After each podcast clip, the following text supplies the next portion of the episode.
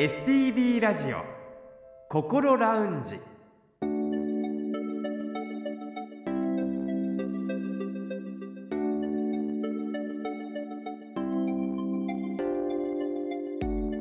おはようございます。北本孝雄です。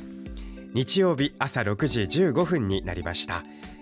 この時間はあなたの心にそっと寄り添う心ラウンジをお送りします。心の悩みは人それぞれですが、そんな悩みを一人で抱えてしまってはいませんか？この番組ではそんなあなたのために未来に向かって前向きな一歩を踏み出せるような情報を時間の限りお届けしてまいります。この後ろくじさんじゅっぷんまでぜひ心ラウンジにお付き合いください。それでは今週も心ラウンジのアドバイザーをお迎えしましょう。札幌友メンタルクリニック高誠代理事長です。先生、おはようございます。おはようございます。今週もどうぞよろしくお願いいたします。はい、よろしくお願いしますね。さて、ろくがつの心ラウンジは弁護士法人白総合法律事務所代表社員弁護士の白濁海先生に成年後見制度、遺産相続について、そしてハラスメントについてお話を伺いました。とても内容が濃くて放送に入りきれなかった部分もありますので、ぜひポッドキャストでお聞きいただきたいんですけれども、高先生はこのさんかいのインタビューを聞いていかがでしたか？いや、どれもですね、人間対人間でですね、関係がややこしくなって、そうやって悩みが出てきて、そして、えー、私たち精神科医の出番だなって、えー、そういう意味でですね、人間関係って本当難しいですよね、はい、先生もそして弁護士の白先生もそうですが、こう悩みを持った方のこう受け皿になってくださる存在なんだなということを改めて感じました。そうですね、大変な仕事ですけどもね、お互いにね、はい。実際にその高先生と白先生のご関係の話でいくと、高先生から白弁護士の方に相談することがあるということもおっしゃっていましたけれども、はい、先生から相談するのはどういうことなんですか？えっとですね、私が相談するのが多いのはですね、家庭内暴力。私の頃に来る方で、あの家庭内暴力を受けているのに、こう自身の自覚がない、仕方がない、諦めている人結構多いですよね。で、そういう時は一度ぐらいはあなたが本来持っている権利、今の置かれた状況、弁護士さんに聞いてみてはどうかいう話をよくしますね。うーん、そうなんですね、はい、だからこう橋渡し役に先生がなることもあるんですね。そうですね。あとはね、やはりね、離婚するかどうか悩んでる方、えー、悩んでるうちに、えー、しんどくなって私のところに来ますけれども、いや、じゃあもし考えているのであれば信用できる先生いるのでご紹介しましょうかという話もよくしますね。あ、まあ、そのいわゆる根本の解決につながるように弁護士の方を紹介するっていうことですよね、はいはい、そうですね、はい。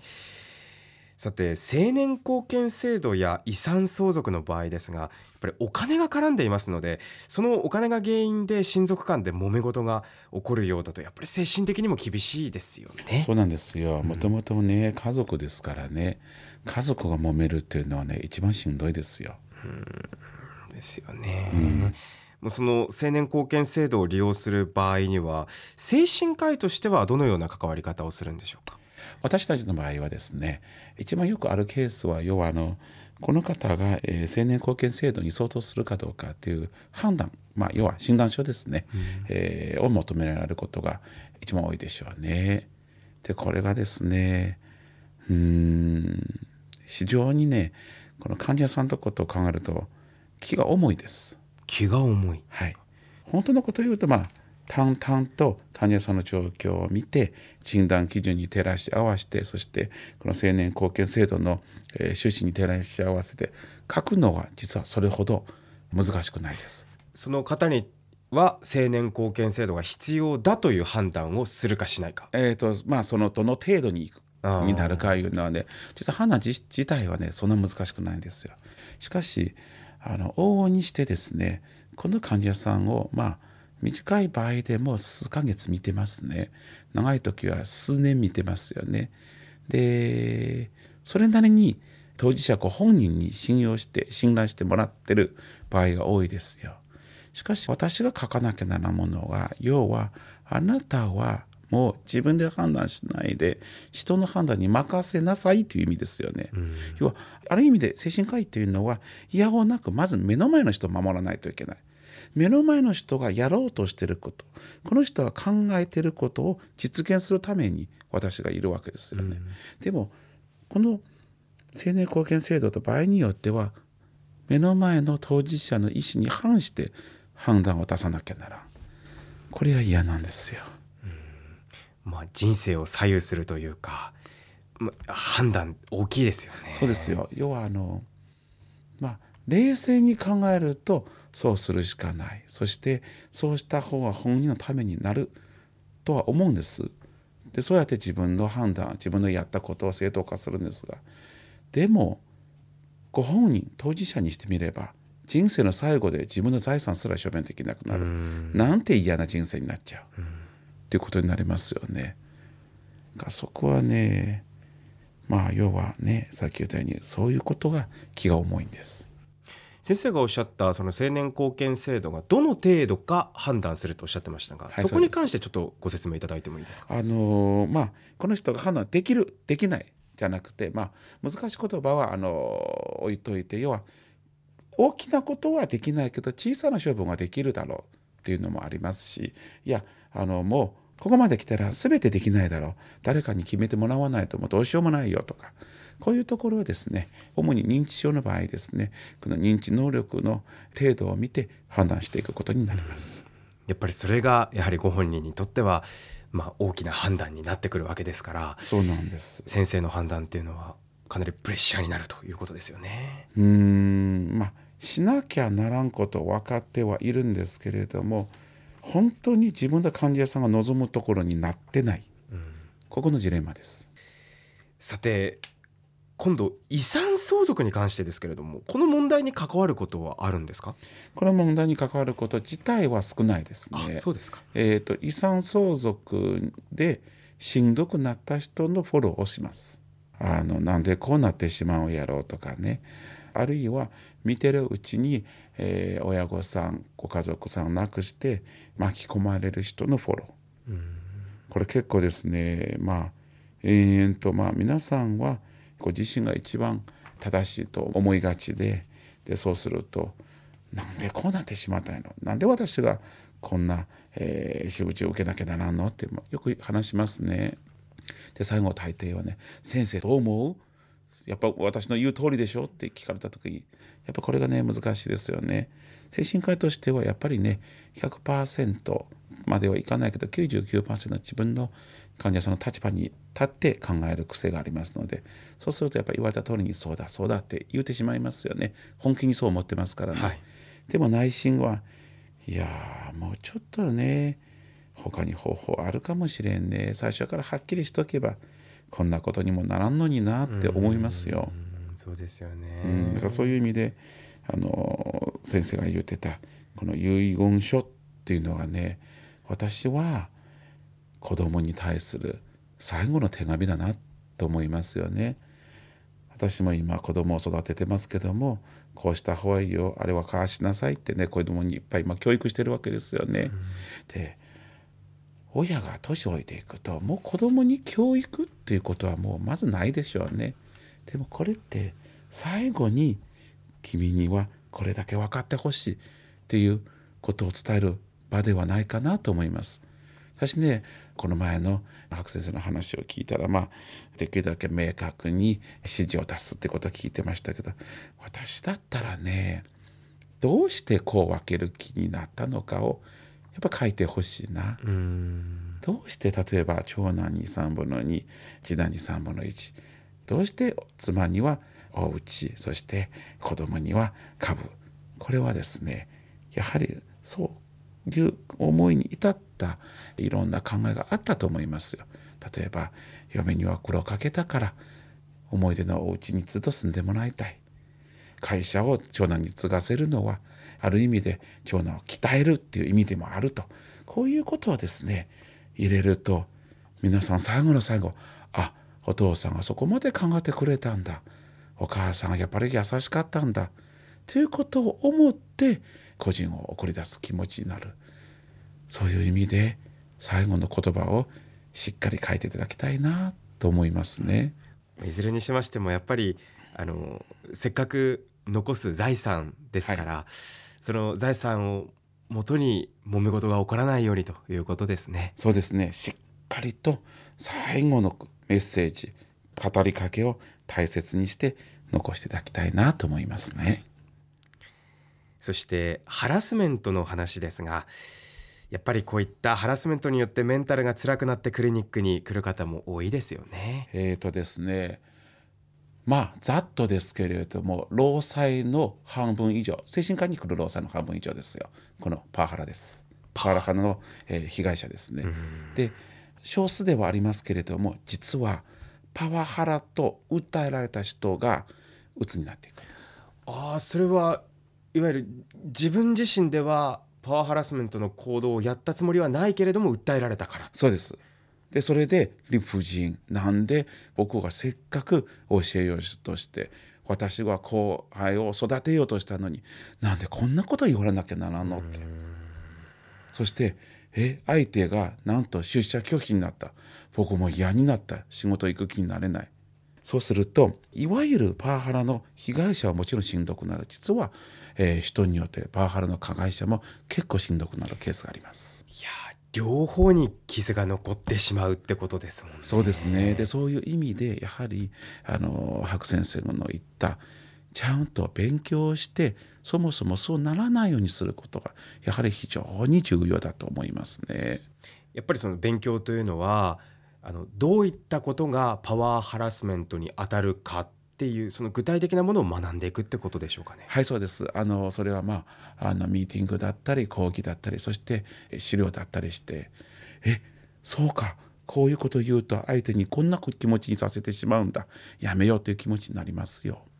そういったところでいくと、そのパワーハラスメントとか人間とのコミュニケーションに関しては、その過去の自分の経験にこだわらずというか、そこにとらわれず、いろんな事例を学んでいくってことですね。そうなんですよね。特にこのあの師と弟子という制度があるところはね、パワハラ起こりやすいなと思いますね。そうですね。うん、同じ職場の中でもやはりそういったパワーハラスメントする側される側の関係っていうと、もう修復することは難しいってことになりますよね。そうなんですよ。一旦なってしまったら非常に難しくなりますので、だからならんようにどないしたらいいかいうことですよね。お互いに気をつけなければいけないことっていうのはどういったところですか。まあ、これはですね、えー、と私個人的に思うんですけれども、まあ、正直言いますとね、あのさっき言ったように半分以上は被害者として私のところに来ますよね。で、医師は、えー、原則的には弱者の立場に立っていろんなことを考えるわけですから、やはり、えー、診断書も、えー、書いたりはしますけれども、でも内心思うことはやはり両方とも、要はいわゆる加害者の方と被害者の方、両方とももうちょっと寛容的になれたら、こんなしんどい思い皆さんしなくても済むようになるかね。要するに、まあ加害者は当然勉強して、こういうこと言うちゃダメ、うん、そして被害者もまあこの人はそこまで悪気がないかもしれんという、まあなんていうのかね、寛容的というか普段からの信頼関係ができてれば、まあここまでならんやろって思う事例いっぱいありますよね。白先生もおっしゃってましたけど、普段から親密にコミュニケーションを取ることが大切だっていう話でしたね。そうですよね。で、これもね、あのじゃあ昭和のやり方でコミュニケーションを取るっていうのはもう時代遅れでダメだと思うんですけど、よくあのノミニケーションがいいよとか、えー、言う人もいますけど、私はちょっと違うと思いますね。まあ信頼関係というのはですね、やはり本心を持って、えー、この人と、えー、仲間としてやっていきたいという気持ちがあれば自然と現れるものであって、まあもちろん勉強でこういうことは言っちゃダメ、ああいう言っちゃダメというのも、あのダメダメリストは重要でしょうけれども、しかしそこにはダメダメリストは書いてあるのであって、やるべきリストは書いてないんですよ。